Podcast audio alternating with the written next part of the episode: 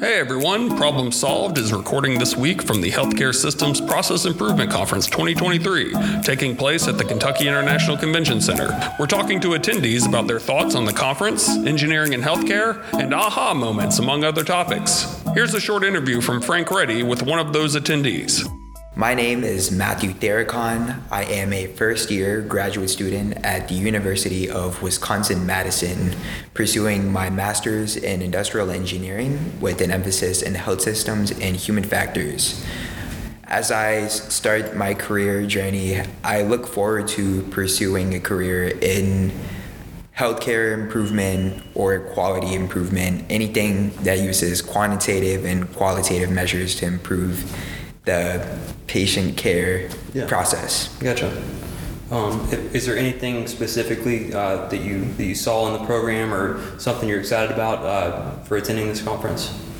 I'm looking forward to connecting with a lot of like-minded individuals, um, in particular um, seasoned veterans who have been where I want to go, and to hear from the various um, speaker panels and keynote presentations, um, just to hear their perspective on things. You were just in one a minute ago here with uh, was it Stacy? Stacy, yes. How was that?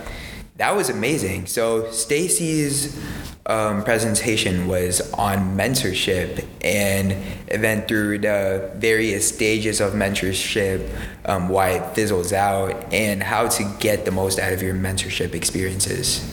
Gotcha. So you felt like you got a, a good bit out of that one. For sure, I will have a lot of LinkedIn connections at the conference and following the conference as well. I Great. believe in that. Seems like it's already been worth it. Yes, sir. One one day down, two days to go. All right. Was there sort of a, an aha moment for you when you knew you wanted to be uh, an industrial engineer, um, specifically with healthcare? Whether you were younger, whether you were in college? In undergraduate, I per- was pursuing my bachelor's in industrial engineering. I didn't know which career I wanted to fall into, but um, once the COVID pandemic hit, um, the major effect for me, um, thankfully, I didn't suffer any major losses, but um, I left all my friends at school. Um, a lot of lifestyle changes, not for me, but a lot of people around me. And it started to make me think what can I do as an industrial engineer to solve the problems of today? Because if you don't know, industrial engineering is all about efficiency. And that's how I came into healthcare systems engineering. And the Society of Health Systems has a lot of people that specialize in that field. And that's how I ended up at this conference. So the, the pandemic had a very profound effect on you, uh, personally and professionally. It sounded like. It did. It changed my whole career trajectory. Well, I appreciate you taking a few minutes for me, and I hope you enjoy the rest of the conference. You as well. Thank you.